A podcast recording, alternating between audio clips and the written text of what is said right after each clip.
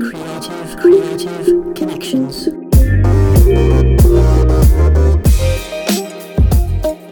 Hello, everyone. I'm Adam Deer. Welcome to Creative Connections. Thanks for joining us. Uh, today, my guest is actor, producer, uh, performing arts extraordinaire, uh, Grant Dodwell. Grant, welcome.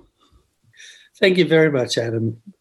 As I said, you know, you've uh, been acting for a very long time. Uh, you started out, you know, doing bits and pieces of TV. You had a big role in uh, a country practice. Was acting always something you were passionate about, or did you kind of stumble into it? No, as a matter of fact, I was one of the only, uh, they don't do it nowadays, students to go from year 12 straight into NIDA. Um, and I actually auditioned for NIDA in year 11. um, and I don't know why, but they said, well, come back next year. So I did. And um, now, in those days, it was a two year course. And um, in the second year of that two year course, um, it became a three year course. But that didn't mean anything to me because I was kicked out up to the end of first year. Um, along with quite a few other actors. In those days, they'd take in, NIDA would take in like 40 students, you know, 45. So 20, you knew 20 had to go in year two. And look, I, I, I was 19 you know so i was i had other things on my mind. And uh, you know in glorious hindsight they were probably right in making that decision. But i immediately joined the queensland theatre company for two years as a as a rep player and toured queensland with you're a good man charlie brown 10 week tour you know like i was 20 um, I did ruling class, um, William Shakespeare's Twelfth Night, the National Health in rep. So in those days, it'd be a company. Yep. Who were you in? A, you're a was- Charlie that was- Brown. Sorry, Who I was play? Schroeder in Charlie Brown. Okay, cool. Um, you don't but- see that musical too much these days, No, but it's, it's a fun one. yeah, but I, I did ten years before I did that major role in television, and and before that I did roles in Homicide and Division Four and Skyways, and you know there are all sorts of um, uh, you know guest roles here and there over that period of time. ABC TV, I did certain women, so I'd had a taste of television, but it wasn't until I went to America. Mm. I had friends over there who were working in Los Angeles, and I ended up working as a crew member on filming Prince in the Desilu studios, Earth, Wind and Fire, Billy Thorpe, and I lived in New York for a while. And I came back to Australia and went, you know what? After all these dreams about how great it's going to be in America and overseas, eh, we're doing exactly the same work here, and we're as equal, if not better, in some cases. So I came back with a renewed vigor, and that's when I started getting a lot of work. Oh, fantastic! So was your p- getting theatre work? Was that just more what you were getting, and that's what it was available? Well, yes, it was, and I, you know, theatre was television was generally Melbourne based. Um, you know, Crawford's. Um, uh, you know, there were occasional mini series, Seven Little Australians, but really in those sort of early seventies, um, it was Melbourne based, Melbourne centric. Number ninety six came on to, the, but there wasn't there wasn't a wealth of television around. But I still managed because there were only, you know, there were probably about ten or fifteen of us in the whole of Sydney who were 21 who were trained. And after my stint in in in theatre, doing that two years, I did Godspell. I joined the Melbourne Theatre Company Theatre and Education Program. So look, I did theatre and television, and it wasn't until a country practice that that gave me a solid three and a half years of television. The show went for 11, but I only did the first three and a half years. And did you feel like you were on to some a good thing, or was it just let's just see what happens? it was funny, you know, like country practice. I auditioned with the the late and sadly missed Penny Cook, who who died um, recent, well, a year over a year ago, just over a year ago. And we auditioned together, and the producers say there was no two ways that we weren't going to be cast together because just a little story the audition required me to go into her veterinary surgery where she was tending a, sh- a shaggy sheepdog, English sheepdog. And I had to follow her and chase her around, asking her out to dinner. So I'd go under the dog, round the dog's bum, you know, under its Yeah. tail, all of these sort of things. And every time I got close to Penny, she would move in to me like this. Whereas every other actress I auditioned, when I came in, they moved back. Right. so it was like mm, she'd say, "Don't you push me around." What you know? So the strength was there within her character as a young female vet. Um, look, uh, uh, country practice wasn't to be a big success. Uh, the then managing director had a big fight on his hands to get it made. We did the pilot and he showed it to all the executives, and they all went, "Nah, that'll never work." and we came back and we were we did three months and we were put on over the christmas period so no big launch new season show nothing like that and it built this incredible following during christmas and became huge like uh, none of us had any idea but you know adam we were all theatre actors doing that show Mm. and we were all really nice people so it, it worked, you know, and I think you could sense that on the screen, you know. Yeah, you could tell that you're yeah you got along with each other and there was that mutual respect. It, it wasn't a competition in that sense. No, that's that's for sure. And so when that wrapping up was that a a decision you made? Was the were they Hmm. like, hey, it's time to move on? Did you want to do something else? Yeah, well, I went on and then sort of had a storyline I would do called Willing and Able, a series that we did for Channel 9. Sadly, we only did 26, but there was a lot of politics going on within Channel 9 at that stage, and Alan Bond sold the network back to Frank Packer uh, as, a, as a tiny percentage of the price that Alan Bond had paid for it originally. So, um, Willing and Able with Shane and Shane and I left. Um, Penny left around about the same time. Look, it was one of those things. I was a young actor and I came into the series single. And three and a half years later, I was married with kids. And I thought, well, I, and I wasn't, you know, I, I felt I, I needed to adventure, move into somewhere else. I mean, people say, "Oh, you're mad," you know, because I probably would have been financially a lot better off. But we had a dream of Willing and Able with Channel Nine. We did 26 film episodes. Um, Lynn Bayonas, Ted Roberts, the late and great Len and Ted, and Shane and myself were the producers. So I was moving into that production area, but unfortunately, it wasn't to be. So I actually went back to theatre and I did big musicals. I did Anything Goes uh, with Geraldine Turner and Simon Burke, and then I did um, uh, Sunset Boulevard in Melbourne with Hugh Jackman. Mhm. Had a duet with Hugh Jackman. So I dipped in and out of theatre. I did tours of hoary old farces, you know, comedies, and I did noises off, and you know, theatre was there, and occasionally I'd do guest roles on thing. But interestingly, there was one television series that the director called me and the producer called me and said, Grant, thank you. We've got our new lead actor. And it was a series that we're shooting in Brisbane, and Channel 10 were part of it. And they uh, said no. So, in other words, when you're very well known for a particular role, it can work against you. Mm. Sometimes it doesn't, but in this case, I had two offers from the producers and directors of shows, but the network turned me down because they said, no, they're going to remember him as Dr. Simon Bowen, the vet from a country practice, the one with the wombat. Right. Do you, do you so have you found that theatre just gives you that freedom to Hmm. reinvent yourself much more than TV? I love it. The last major role was for Neil Armfield at Belvoir Street. And I believe you've had a chat with Tommy Murphy. Yes, I did. Yeah. Yeah. He's a great Yeah. guy. Yeah, I chat with him Yeah. uh, yeah, last year.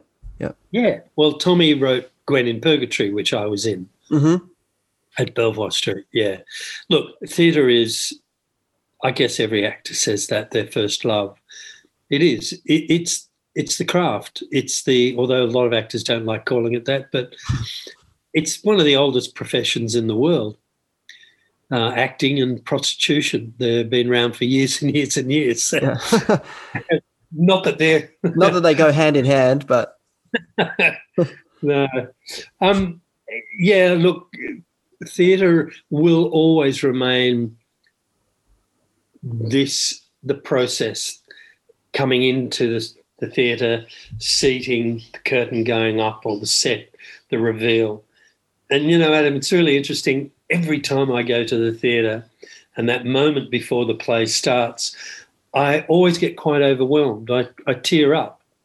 Um, now, maybe the production isn't that good, and I might tear up at the end, going, "Why did I waste money?" But no, but in the beginning, I do. I have that, you know, I, I just I get overwhelmed by the by the, I guess, the history behind theatre. You know, right from the the Wakefield cycle plays, where they sort of reenacted um, sort of hideous events from the Bible, which would attract thousands of people that couldn't really see, but you know they knew it was happening, and uh, right through to modern modern theatre. yeah, there's such a beautiful, rich history there. And Mm. so, talking about your last major role there, was that a, a conscious decision again to to because you've moved much more into producing and you've co-founded some some companies. Was that was that something you were consciously doing? Uh, yeah, there were two things. The the corporate acting arena was something that uh, happened when I had a mortgage and two kids, and you know I needed other work. And my agent said, "Look, there's this woman who uses actors to illustrate points in a speech she gives on change within the workplace." And I went, well, "Why would I want to do that?" You know. and then she, I was such a snob, and then she said, "Well." there's two actors, Genevieve Mooy and David Franklin, and I knew them to be really good actors. And I went, oh, oh, okay then, all right, well then I'll do it. Well, I stayed with Margot Kens and the Change Dynamic. I, I had an opportunity to improvise on the shores of Sardinia. I um, oh, there's a jet going over. I um, can you hear that? Uh, just a little bit. It's it's okay. I think if it crashes, I- problem.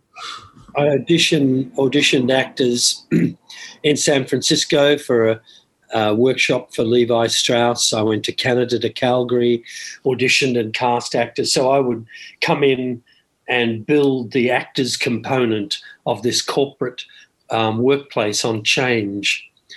And it was very sophisticated and a little before its time. Mm. And so I then moved on and sort of formed my own company, not using, of course, Margot's um, technology, her IP, but realized that there are various ways we could use actors in the workplace. And to this day, we still do that. An example there's a Navy leadership program, strategic leadership program. Actors are involved over three days, six actors who play journalists. They play high end public servants opposite real captains and ship's commanders, who I might say are some of the brightest, most interesting people I've met. And they then join in this process, knowing that we're actors, but nevertheless, I hire really good actors in the to use their improvisational skills, and they get background notes. We might do two weeks to build this program, where actors come in, Mm. and that app operates over three days. And then we went into film.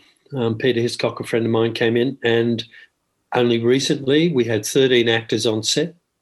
We had a two day shoot. We used blue screen. And again, I, I have an opportunity to work with some of the best actors in the country, and it's for internal use only, but we shoot as it would be a television series. Uh, I use television cameramen, feature film cameramen. Um, the beauty of being in the business for such a long time, you you get to know a lot of people, which Yeah. means you can use them.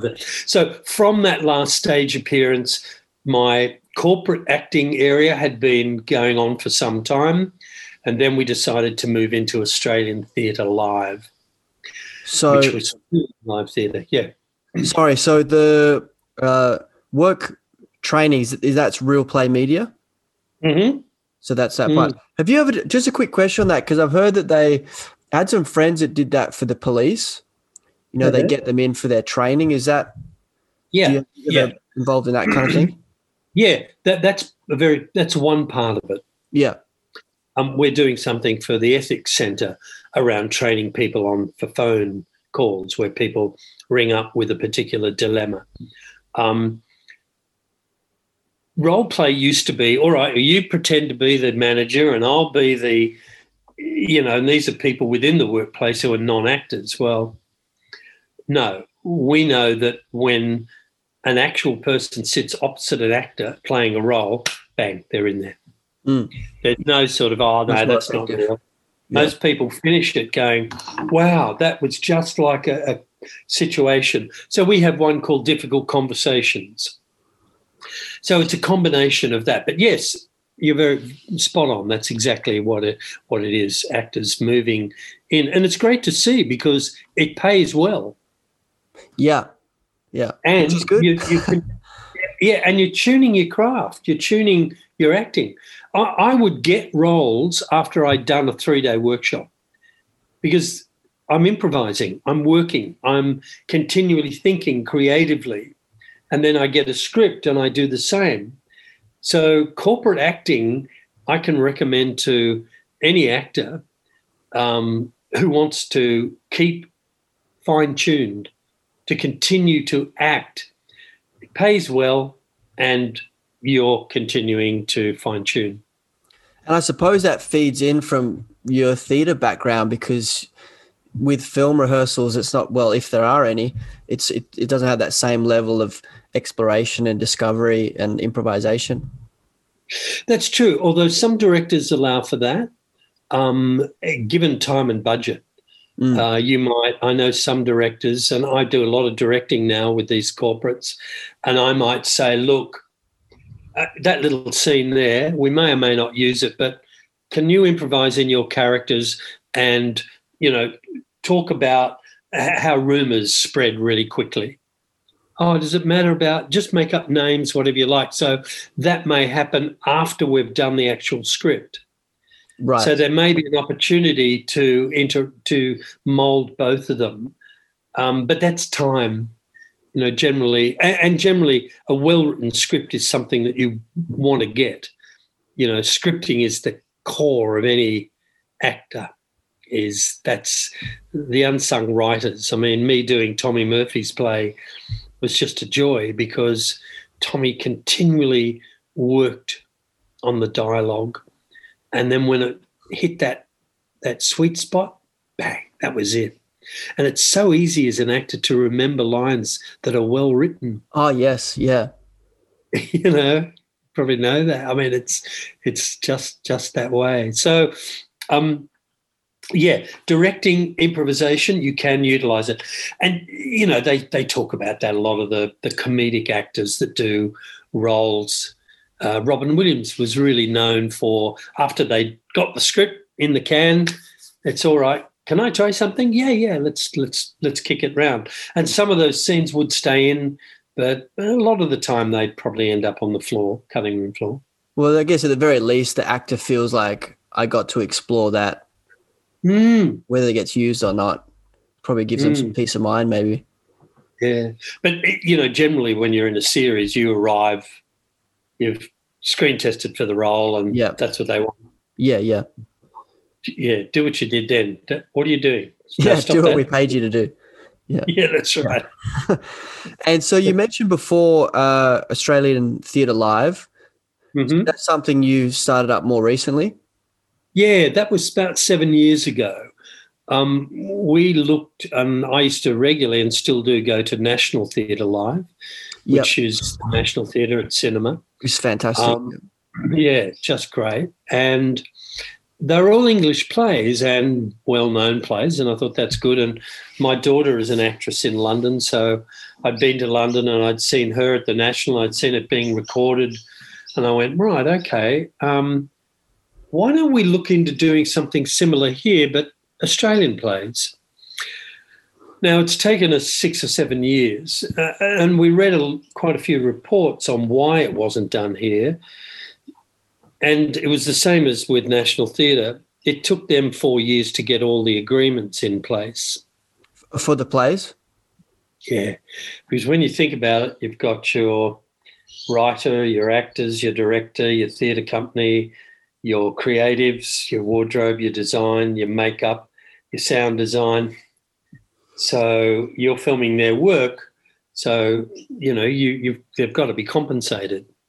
So we've only recently done a, another deal with the MEAA with Actors Equity. We've always worked co- closely with Equity.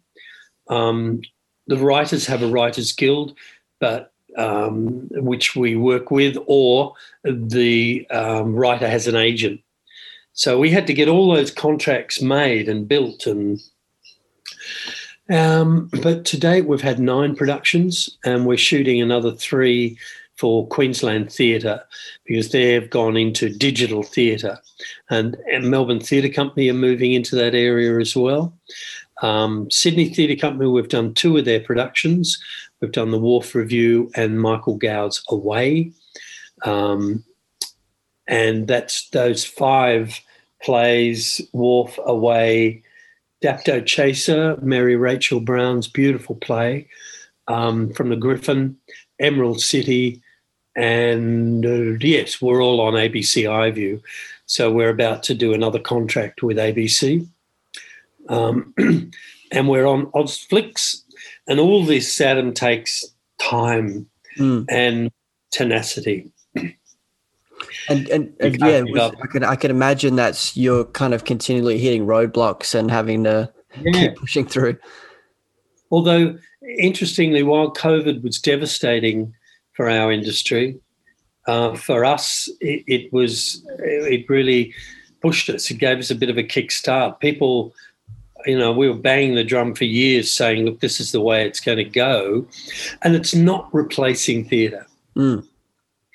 You know, we're not, we're not, and people were worried because they'd say, "Oh, well, you're adding another."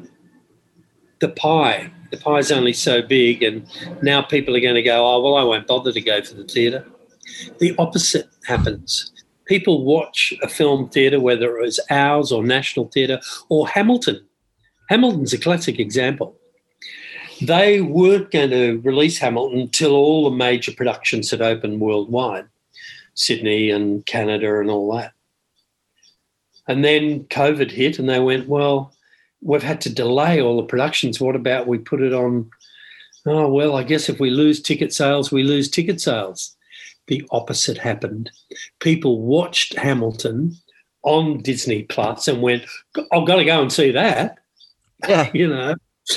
And and in some areas it increases ticket sales to 25%. People said, "Oh, you, I watched it on my TV, but I wanted to see it live." Um, so, and the other major thing which we pushed all along, and recently the federal government agreed with us and have given us an, a grant to continue, was that people out in Broken Hill and Coonabarabran and areas that rarely get to the city. And if they do, can they afford the ninety dollars to one hundred and eighty bucks for a ticket? Whereas they can watch it for you know 10, 15 bucks, and they get front row seats. And we've had great response from that, and that's one of our main aims. We've got a pop up cinema, little pop up theatre that we take to little towns of two hundred in the community halls.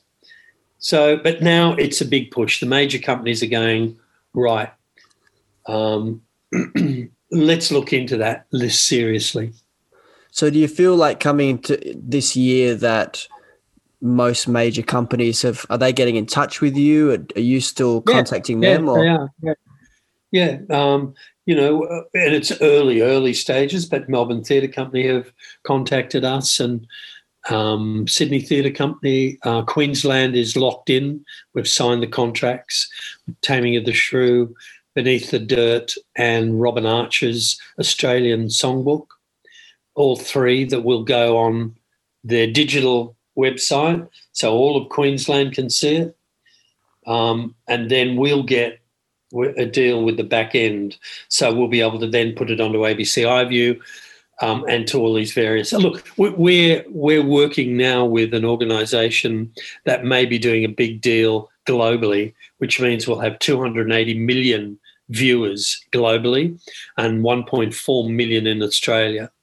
And we want to get Australian plays out into the world because they're good, the acting is excellent, the playwrights are wonderful, and we need to be part of a world artistic vision around theatre. And we believe Australian Theatre Live will do that.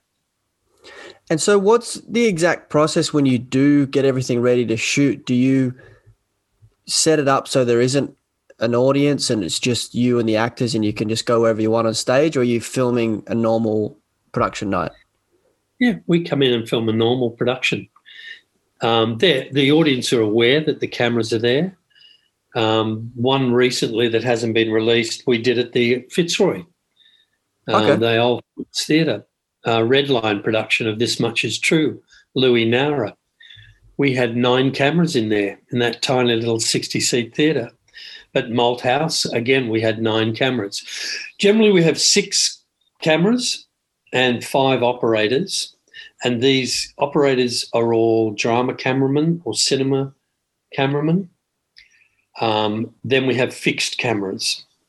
We also have probably four to six mics over the audience. So we mic the audience. Mm-hmm every actor has a radio mic. In a lot of plays now, they do anyway. But if not, we put radio mics and we have wardrobe, hair and makeup there, weaving the mics in. We have the script. Every cameraman has a headset on. And our director, Peter Hiscock, can talk to them. Me, assistant director, sits there with script that a few of the key personnel have seen the play a few times, as with us. Other cameramen haven't, mm-hmm. but they have the headset. So I'll say, okay, we've got an entrance in three lines. So Peter will say, okay, um, Andy, can you uh, focus up on the door? We've got an actress coming in, please follow them in to centre. So we have a specific way of shooting. We use filmic techniques, wide, you know, close up, medium shot, crossover shots. Um, with Taming of the Shrew at QT, we in our contract we can come in the next day and do pickups without an audience.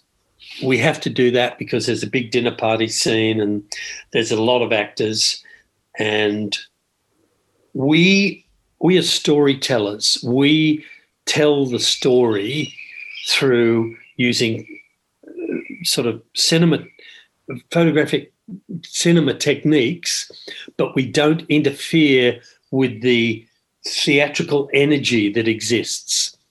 In fact, we we enhance it. Mm-hmm. So you have a front row seat. We haven't had any complaints yet. But so then once we've filmed it, one performance only, or maybe a few pickups. We did the gospel according to Paul Keating, Jonathan Biggins one man show and we had to go in the next night because one of our cameras had lots of battery power, so we went in. So we had that opportunity. Then we edit as you would a film, and then it gets sound mixed. ABC have come and partnered with us, and the the, the three three that are coming up, uh, they do sound mix and color grade, and then a final mix. So we we'll also do cinema. So it's like NT Live. Um, we haven't had marketing budget to do that well, but we do now. We've we've actually put in a lot of our own time and money, and we haven't been paid. It's a not for profit, so we really haven't been paid for six years. People think we're mad, but our corporate corporate area keeps it going. Right. Yep. I think in this industry, in this creative industry, you know that that that's the situation until you find someone that. I mean, we're really lucky that the federal arts department, uh, the federal arts department, have seen our vision and have really taken it on board in the latest RISE grants and have given us a fantastic opportunity to continue what we've set up. Because without them, without the federal government, we weren't eligible for Screen Australia funding and we weren't eligible for Australia. Well, we were just eligible for Australia Council, but we're in a theatre bucket. And mm. we're not theatre, we're not film, we're theatre, we're this hybrid version. And um, you know, the Australia Council really trying to help us, but the assessors, obviously, and if I was an assessor and I had an application with a pre filmed play or for people in Perth that have four new Australian plays that they want to have money to put on, I'd, I'd probably put the four new Australian players, I'd do the same. So the federal government realised that it was difficult for us to raise funding through any other existing funding body, which really, I mean, that's the thing with the Australia Council. I mean, 15% of applications get funded. Mm. Yeah, I mean, yeah.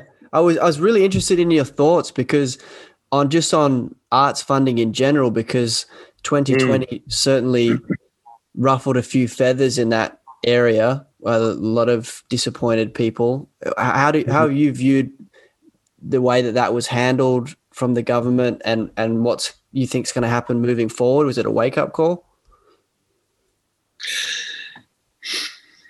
There was a delay on their decision making around what and how they should look after performers.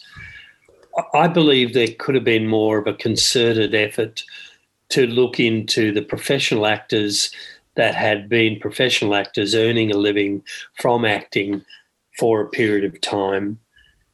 I mean, the taxation situation allows you to aggregate your, you know, you might have a good year and then a pretty poor year and then another good year. They'll allow you to even out that funding on a tax payable level. So I, I really, you know, I think there's two two things here. I'm disappointed that they didn't investigate it further for actors that had really solidly given their lives uh, long term to the profession, with directors, artists, creatives. I think there could have been an opportunity there to actually move forward. Knowing how many people and the resources the federal government had in regards to the arts, I, I can see how it could quite easily fall behind.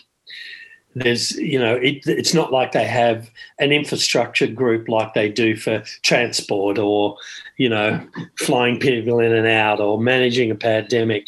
Now, that's no, it's no excuse, but we've got to look on both sides before we can really. And that, from my little bit of investigation, I believe that they were, it was disappointing that they didn't really. This is as far as COVID.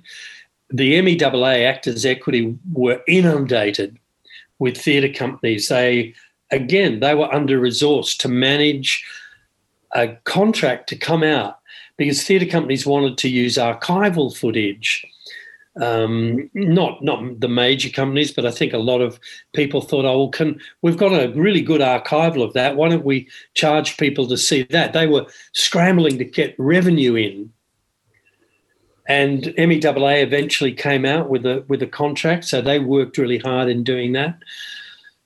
So what has happened has happened. Um, I think the support of our industry. I've used that word over and over again was very disappointing. As for the future, I believe that it's raised an awareness within the government of how important art, the arts are finan- financially. Mm. I mean, you know, they know that when they're shooting a Baz Luhrmann film, American film in Queensland, or they're shooting um, one of the Marvels in Sydney, it generates a lot of money. And unfortunately, there's a bit of a dichotomy there because they're American actors. And where do the Australian actors fit in? Well, sometimes they get better roles than others and not. But that's another that's another sort of draw of of discussion that you could have. But I'm hoping on the umbrella overview that the federal government have an awareness now of the importance of the arts within our community.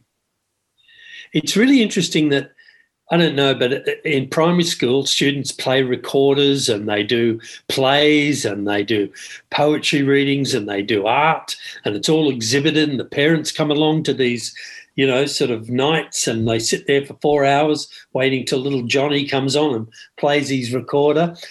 And then there's a little bit more in high school. And then if you want to specialize, the universities and colleges have areas. But that's it, it sort of stops and then it moves into you know community orchestras and choirs and all of that. But if you add all that up the arts plays an incredible role within our society.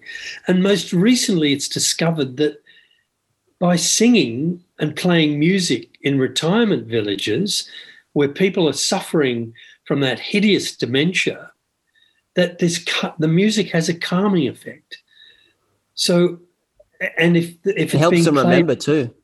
Yeah, exactly. So, and you know, it, it's it it binds us. It's the glue that keeps us together. I believe, uh, the arts, and it, even if people have never been to the theatre in their lives, there's someone out there who's got a favorite album. You know, they've got a favorite illustrator, a favorite comic you know, we forget how many different areas just slot into creativity. So, uh, in ending the lesson, I think that uh, I think that um, the government uh, certainly have more of awareness, awareness of the role of the arts and and what happens with that. Well, I think it's up to us as a group to continually uh, make that to continually bang on that door and make them aware of how great Australia is in that area. Well, Grant Dodwell, I think that's a perfect uh, place to end our chat. Uh, thank you so much for joining me. Look, Adam, it's been an absolute pleasure. I hope I haven't sort of inundated. I have a tendency to ramble on, but uh, no, it's perfect for this platform. You gave me lots of wonderful information. I really appreciate it. Great. All right, man. Well, look, all the very best. And I hope uh, we bump into each other in a theatre foyer. Yes, that would be brilliant.